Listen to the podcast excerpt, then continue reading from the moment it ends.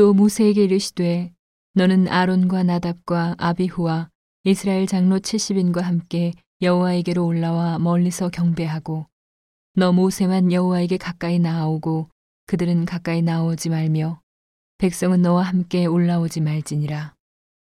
모세가 와서 여호와의 모든 말씀과 그 모든 율례를 백성에게 고함해 그들이 한 소리로 응답하여 가로되 여호와의 명하신 모든 말씀을 우리가 준행하리이다.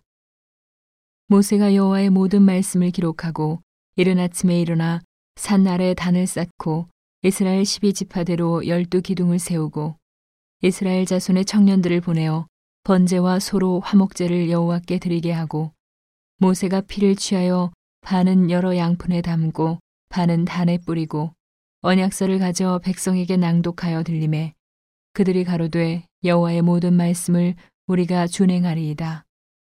모세가 그 피를 취하여 백성에게 뿌려 가로되 이는 여호와께서 이 모든 말씀에 대하여 너희와 세우신 언약의 피니라.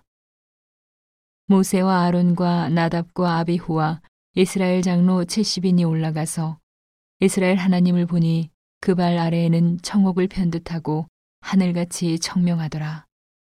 하나님이 이스라엘의 존귀한 자들에게 손을 대지 아니하셨고 그들은 하나님을 보고 먹고 마셨더라. 여호와께서 모세에게 이르시되 너는 산에 올라 내게로 와서 거기 있으라. 너로 그들을 가르치려고 내가 율법과 계명을 친히 기록한 돌판을 내게 주리라. 모세가 그 종자 여호수아와 함께 일어나 하나님의 산으로 올라가며 장로들에게 이르되 너희는 여기서 우리가 너희에게로 돌아오기까지 기다리라.